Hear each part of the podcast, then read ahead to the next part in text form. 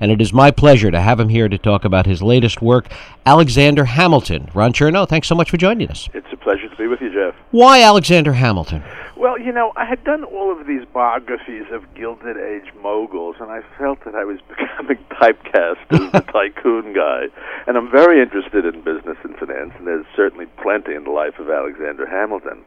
But I also felt that in doing Hamilton, he would carry back to the origins of the um, American government and business system, and that his was one of those um, he was one of those universal geniuses of the 18th century whose mind touched on every conceivable subject and who seemed to be at the center of everything going on during the formative years of the American Republic.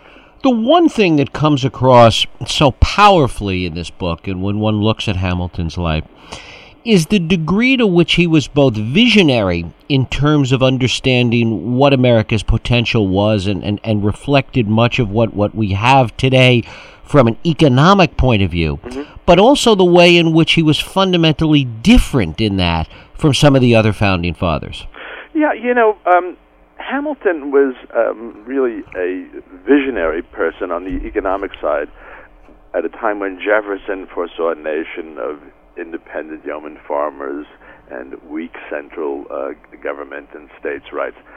Hamilton not only favored a strong central government and a strong presidency and a liberal interpretation of the Constitution, but he foresaw a very different nature, one that would have agriculture, but also would have um, large cities, manufacturing, stock exchanges, banks, corporations, and we take these things for granted today, but at the time they were considered rather scary, futuristic stuff. Uh-huh. And so anybody advocating such practices um, was bound to be demonized because Jefferson, Madison, even Adams, for instance, considered banks evil institutions.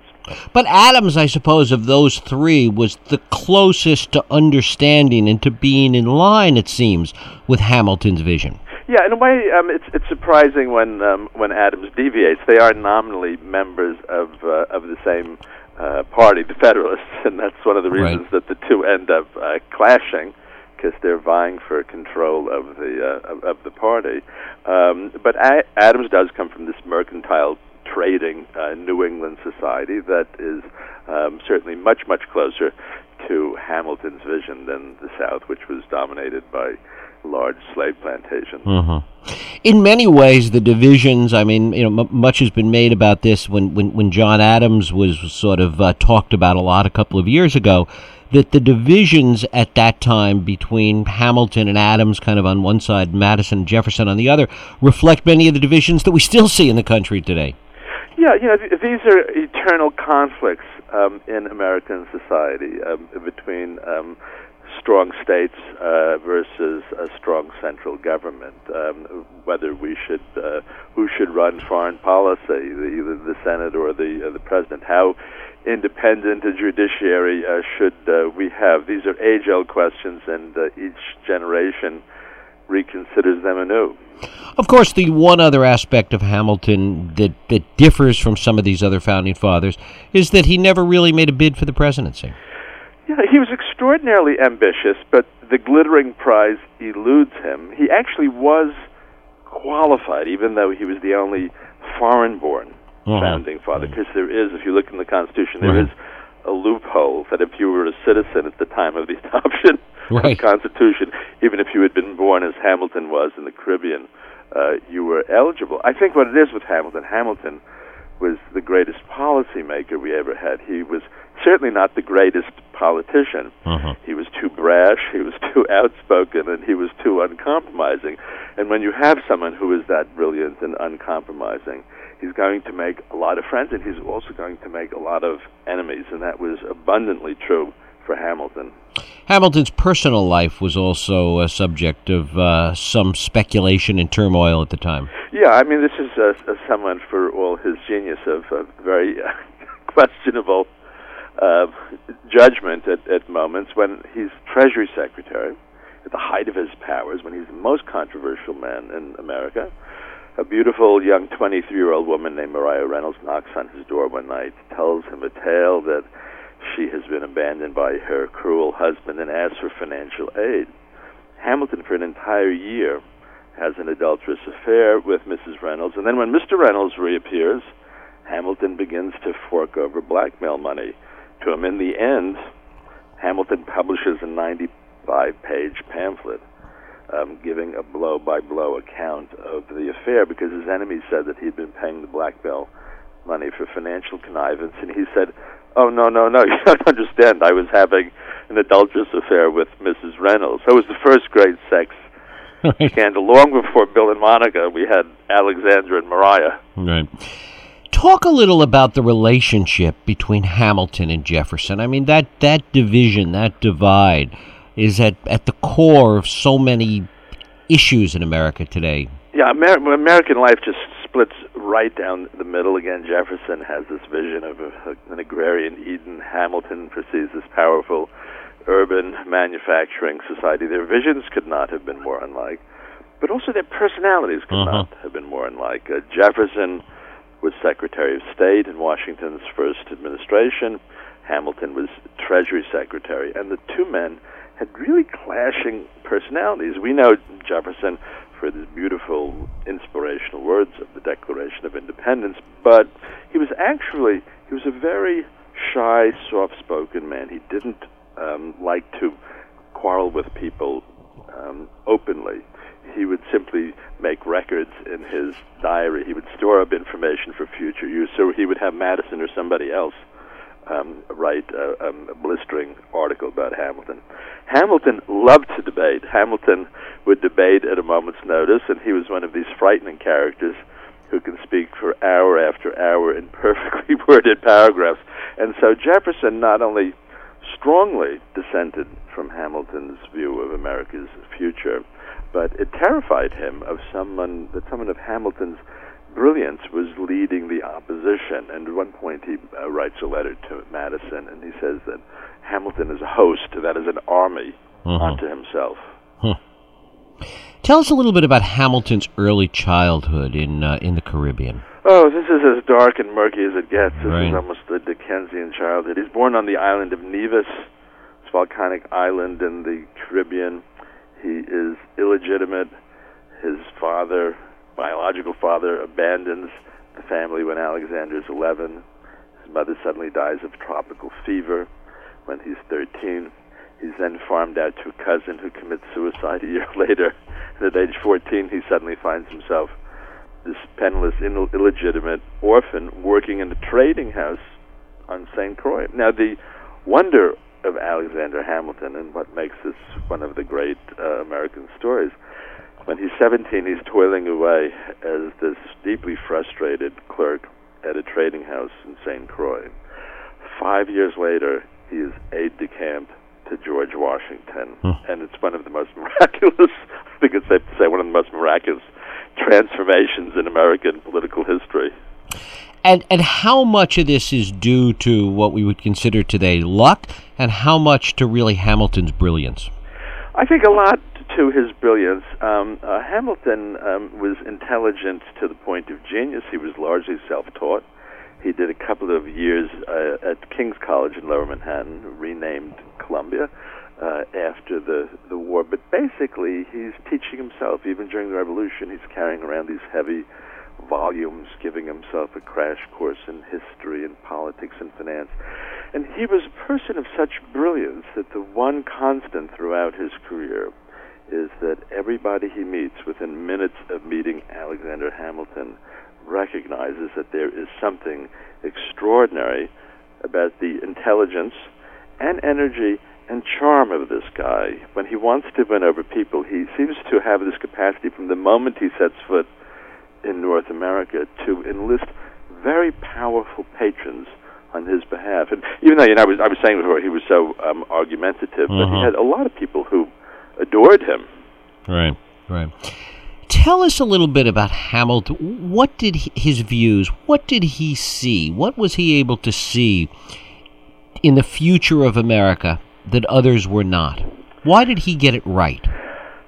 I think one reason that he got it right, all of the founders were interested and, and foresaw America being a great and powerful nation. They realized that we would have a large population, we were rich in resources, uh, we would have a large land area.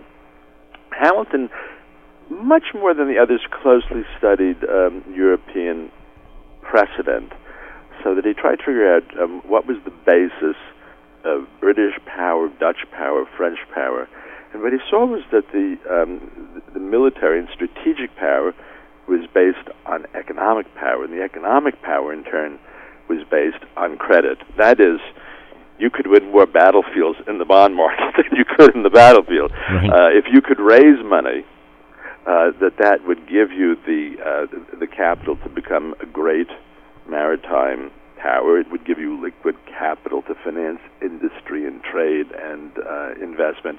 And uh, so there's a way actually in which Hamilton is looking backward at the experience of some of the European countries as a way of projecting forward America's future. And of course, um, Jefferson's um, you know words were uh, so beautiful. His his picture of America's uh, rural future was so pretty, but the world that we inhabit today exactly resembles Hamilton's world, but uh, not Jefferson's. Right. I mean, in retro, I mean, obviously hindsight is a wonderful thing, but in retrospect, as you look at this, it, it, it, it's hard to imagine that anybody could have bought into the, the, Jeffersonian vision that we would just remain an agrarian society. That, that, that Hamilton foresaw in the future of America the kind of, of manufacturing and mercantile future that was, was Europe. Well, I think you know people were reflecting their um, interests. I think that uh, that vision of you know small yeoman farmers, even at the time, it was kind of a bit of a cover story for the slave economy mm. um, of the uh, of the South. Most white males in Virginia did not own slaves, did not even own land, um, right. and but it was a way, I think, for the slave owners, and, and Jefferson owned 200 slaves, Madison owned 130 uh, slaves. I think it was a way for them to, to seize the moral high ground, and I argue in, in, in my book to kind of focus all of the critical scrutiny on the northern system. Say uh-huh. banks are evil, stock exchanges are evil, because no one was talking about slavery. Slavery was considered, after the Constitutional Convention, such a divisive issue that it was ruled off limits in terms of political discussion. So what was left to discuss? Hamilton's system. Right. How did Hamilton view slavery? Hamilton, this was one of the most surprising things for me because he has this, you know, image of a kind of snob and aristocrat, most passionate abolitionist of all the founding fathers, bar none. Uh, during the American Revolution, he champions a very courageous plan uh, that any slave who is willing to pick up a musket for the Continental Army will be freed. Plan voted down, although there were um, a lot of uh, blacks who did serve in the Continental Army. After the war, Hamilton co-founds the first abolitionist society in New York. Excuse me. Spends a lot of time as a lawyer representing blacks who have been kidnapped off the streets of New York by their former masters who were trying to send them back into slavery. His record is absolutely uh, consistent as um, an abolitionist. Mm-hmm. I want to come back to Adams because, on the surface, uh, Hamilton and Adams should have been uh, drawn together, and of course, the rivalry between them became intense. Tell us a little about that relationship. Yeah, they had you know so much in, in common. They were members of the same uh, party. This is kind of an unfortunate uh, episode in the life of both men. Um, when Washington was president, Hamilton, as Treasury Secretary, was far and away the most powerful person in the administration. John Adams was vice president and essentially excluded from the inner council. Now, remember, John Adams was a generation older than um, Adam. I mean, that uh, Adams was a generation older than than Hamilton. Uh-huh. So he looked at Hamilton as a young upstart because, well, Adams was right when when um, Hamilton was an undergraduate in New York. John Adams was the leading figure at the Continental Congress. so Adams felt that by right he should succeed Washington, which he uh, did. But he um, thought that Hamilton had connived to deny him the presidency. There's some truth to that. And so he then completely, but completely, excluded Hamilton from any access to uh, his administration. But then it turned out that the three leading cabinet officers were in fact great admirers of Hamilton and communicated frequently with Hamilton to the point where Adams decides that his cabinet is secretly controlled by the evil Alexander Hamilton uh, from New York, um, and they have a terrible feud. Hamilton publishes a savage open letter attacking Adams during the 1800 campaign. It was a terrible decision by Hamilton. It damaged his career much more than John Adams. And needless to say, there was there was never a reconciliation, never any love lost again. Right. We know virtually nothing about uh, Elizabeth Hamilton. Yeah, this was one of my main aims in in the book because um, Elizabeth Schuyler Hamilton, every school child knows Martha Washington, uh, Dolley Madison, Abigail Adams, but if you say Eliza Hamilton, you get a blank. And in fact, she was a wonderful woman. She actually lived for 50 years after the duel. 50 year widowhood. She died in 1854, almost the eve of the Civil War. And she actually uh, uh, started and ran the first orphanage in New York for almost 30 years. She was a, a wonderful woman, uh, deeply religious, uh, deeply generous, but she was so self effacing that she spent her final decades lovingly preserving every paper that her husband had written while burning all of her own. And so I just thought she was such a terrific person that since she had tried to edit herself out of the story that I would try to edit her mm-hmm. back into it. In researching this book, you found a lot of papers and some essays, a collection of essays that, that Hamilton had written. Tell us about those. Yeah, I actually discovered 50 different articles and essays he had written. I discovered, for instance, that um, when he first came to New York, he continued to be a stringer, believe it or not, for the St. Croix newspaper, the Royal Danish American Gazette. So it lets us know that he, for instance, was crossing the East River with Washington after the famous, you know, nighttime retreat after the Battle of Brooklyn. The most interesting series of essays during the 1796 campaign, the Phocion essays, suggests that Hamilton knew about, uh, or may have known about, Thomas Jefferson and Sally Hemings, because he writes this essay mocking Jefferson's views. Jefferson thought that blacks were racially, uh, genetically inferior, which Hamilton did not. Uh, so he's mocking Jefferson's views. He's mocking Jefferson's view that we should, if we ever free the slaves, that we should then transport them to another country um, because Jefferson was afraid of mingling between blacks and whites. Right. And um, Hamilton, with rather heavy sarcasm, says, surely uh, Mr. Jefferson knows from personal experience um, the uh, racial staining that can take place, hmm. place between masters and slaves while they're still here. Um, so I think that he may have known about it, uh, and it's interesting that um, among other different parallels in the war between Jefferson and uh, Hamilton, uh, each man had his own sexual scandal to account for. Right. I want to talk about the specific things that, that Hamilton contributed uh, in terms of our banking system, in terms sure. of taxation, in terms of the idea of national debt being uh, not such a bad thing in Hamilton's view. Tell us a little about that. Sure. Well, I mean, this is a man who has to invent the American government from scratch. We had no income taxes we had only um, uh, import duties, so Hamilton had to create the customs service. No small thing. You have to create lighthouses and, and beacons and buoys. You have to stop smuggling, which means that you have to create a fleet of ships, which means he started the Coast Guard. He creates the first tax system, the first budget system. He creates the first uh, central bank. Most important of all, he takes this massive debt that we had inherited from the Revolutionary War, which had made us the th- third world deadbeat of the time, and he creates a program to pay it off to the point where, by the time he leaves office, we're instead of being the steady nation, we're one of the most creditworthy nations in the world, and so he really establishes our economic standing in the world by, while simultaneously laying the basis um, for the um, American financial and economic system. Mm-hmm. He also had a vision that, uh, and you, you, you alluded to this before, in terms of a manufacturing base and a mercantile system that would, would take the country into a very different future. Yeah, you know, there was one day during the Revolution when um, Washington and Hamilton had a picnic by the Great Falls of Passaic. It's sort of this beautiful um, um, waterfall uh, not too far from New York. And he returned to that spot years later and decided that he was going to create this futuristic manufacturing city with some of the first textile plants, and then they would branch out into other kinds of manufacturing.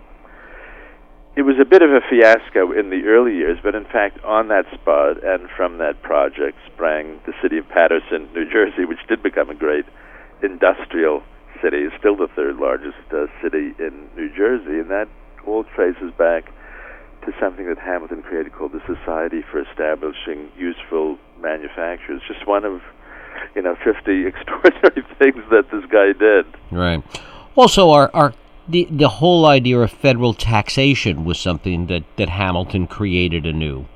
Yeah, he also had to um, impose um, taxes on uh, uh, distilled spirits, uh, i.e., whiskey um, and in order to pay off the Revolutionary War debt.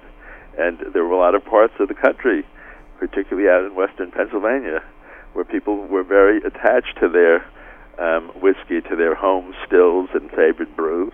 And so we had the whiskey rebellion because the, the, this is farmers. There was also an economic basis. The farmers would um, convert their, their grain into alcohol, and it was very profitable uh, way to uh, uh, to ship it. And so Hamilton and Washington lead an army of uh, 12, 13,000 men out to western Pennsylvania to put down the revolt of these thirsty moonshiners. Mm-hmm. The whole idea, one, one of the particularly interesting things was this idea of the carriage tax and, and, and Hamilton having to go to the U.S. Supreme Court at the time to defend this, this federal tax. Yeah, it was actually um, it was a tax that he had uh, introduced. He was no longer Treasury Secretary. He was now a lawyer in New right. York, um, and he went to the Supreme Court. It was actually the first time uh, that he had argued a case before the Supreme Court. And as I recall, I think that that case was the first time uh, that the issue of the court ruling um, a decision unconstitutional right. uh, came up. Mm-hmm. Tell us a little bit more about Hamilton's relationship with Washington. Uh, it was certainly a close relationship, and one of the things that you write about is Hamilton's involvement uh, in drafting Washington's farewell address. Yeah, Hamilton actually wrote the farewell address, and what I mean by that is Washington gave him different, you know, headings and sort of gave him the essential ideas and Hamilton then drafted it. That's actually the way that they worked together during the Revolutionary War when Hamilton was his chief of staff. Mm-hmm. But Hamilton mo- wrote most of the um, famous uh, uh, speech, but he couldn't have done it without, I think, Washington's uh, uh, guidance. Now, the relationship between them is fascinating um, because they're. well, you have to picture it. Washington was 23 years older. He was seven inches taller um, the relationship has sometimes been described as father son. I actually found that there was tremendous mutual um, respect, but it could be a stormy relationship.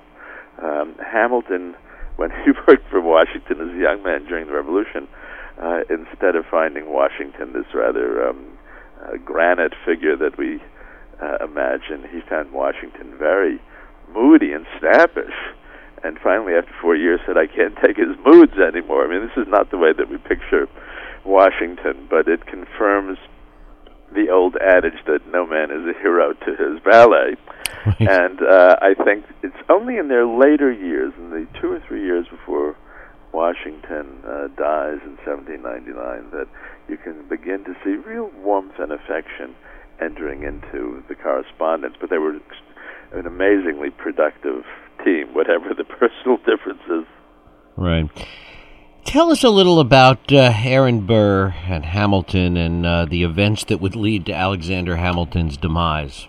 Well, Hamilton and Burr lead oddly parallel lives. That is, they are both they're both around five six. They were born a year apart. They were both effectively orphaned. Burr came from an illustrious family, but his parents, his grandparents died when he was an infant. They're both heroic young colonels during the Revolution. They become young lawyers in New York almost within months of each other after the war. They're actually living at opposite ends of the same street, Wall Street. They're just living a few um, b- blocks apart. Uh, as uh, young lawyers in New York, uh, sometimes they argue cases together, sometimes they're on the opposite side of cases. They actually were friends and even sometimes colleagues um, over the next 25 years. The problem was that politically, they take different paths, and they're completely different kinds of political personalities. That uh, Hamilton, as outspoken and as prolific a writer and speaker as we've ever had in American public life, Burr very secretive and crafty, and to Hamilton's mind, a man who changes his political convictions depending upon which way the wind is blowing. And Hamilton was not shy about expressing his views about Burr, and Burr finally, in 1804, called him to the fields of honor for one of those opinions. Mm-hmm. And tell us about that. Well, they, you know, um, rowed across July 11th, um, 1804. We're about to celebrate the 200th anniversary. Um, Hamilton, Hamilton's son had died in a duel two and a half years earlier. Hamilton, who had been a believer in duels, he was a man of honor, um, had turned against dueling, but he felt, despite that, that he couldn't turn down the duel without appearing to be a coward, buckling into Burr. So he decided that he would go to the dueling ground, he would face fire, but he would waste his shot, that is, he would fire into the air. Um, Burr apparently did not have the same intention. Burr Right. did shot. We don't know if he shot to kill, but he s- certainly shot at least to wound, and as it turned out, he did kill him. Mm-hmm. Tell us about the reaction to that at the time within the country. Uh, well, I mean, you know, there was outrage in in, in, in, in the North. There was horror. There was uh, Hamilton's funeral was the biggest event in the history of the city up until that uh, time. Burr was indicted for murder in New York and New Jersey. Now, this is a man who was vice president at Mhm. the time. Right. Um, he flees south. He's he's on the lam from the law. He hides out in the south for a while. Begins to work his way back north. He's fated as a hero in a lot of cities, and then, believe it or not, while indicted for murder in two states, as vice president, he presides over a famous impeachment trial of a Supreme Court judge that was taking place in the Senate, and people said he did a very commendable job. Hamilton's friends, the Federalists, were just um, thunderstruck Mhm. to see Aaron Burr presiding over the impeachment trial while wanted for um, murder. And then, of course, uh, Burr, uh, in, in later years, was uh, accused of treason. He was acquitted, but then he flees to Europe. Uh, Aaron Burr never had a dull moment, nor did Hamilton. In terms of, of Hamilton's contemporaries, who were the people that he had the the most simpatico with? Who were- who were the people that were his trusted allies? Well, I think um, you know in the Federalist uh, Party, uh, certainly um, George Washington and uh, John Jay and uh, Gouverneur Morris, who drafted the Right. great preamble to the Constitution, and um, and, and Rufus King, almost all of the leading Federalists of the uh, of the day. Of course, he had to name the opposition is to name a pretty formidable group Right. because you're talking uh, uh, Jefferson, Madison, um, Monroe, uh, John Quincy Adams. You know, just uh, and and of course John Adams himself. So presidents two through six Right. don't share the opinion of president number one about Hamilton, which was a small problem for Hamilton. But in fact, uh, as we look at the country today, uh, Hamilton's influence, as you point out in this book, Hamilton's influence is uh, more or less the prevailing one. Yeah, you know, there's no great monument to Hamilton uh, in in Washington, and, uh, and and George Will once made the the, the comment. Uh, he said, if you want to uh, find Hamilton's monument instead of going to Washington, he said, just look around you. It's everywhere. It's called America. So I think that um, Hamilton, if given the choice of the uh, the marble monument in in Washington or the lasting influence, I think would have opted for the latter. Ron Chernow, his book is Alexander Hamilton. Ron, I thank you so much for spending time with us today. Uh, it's a pleasure. I wish I could be there with you. Thank you. I appreciate it. Okay.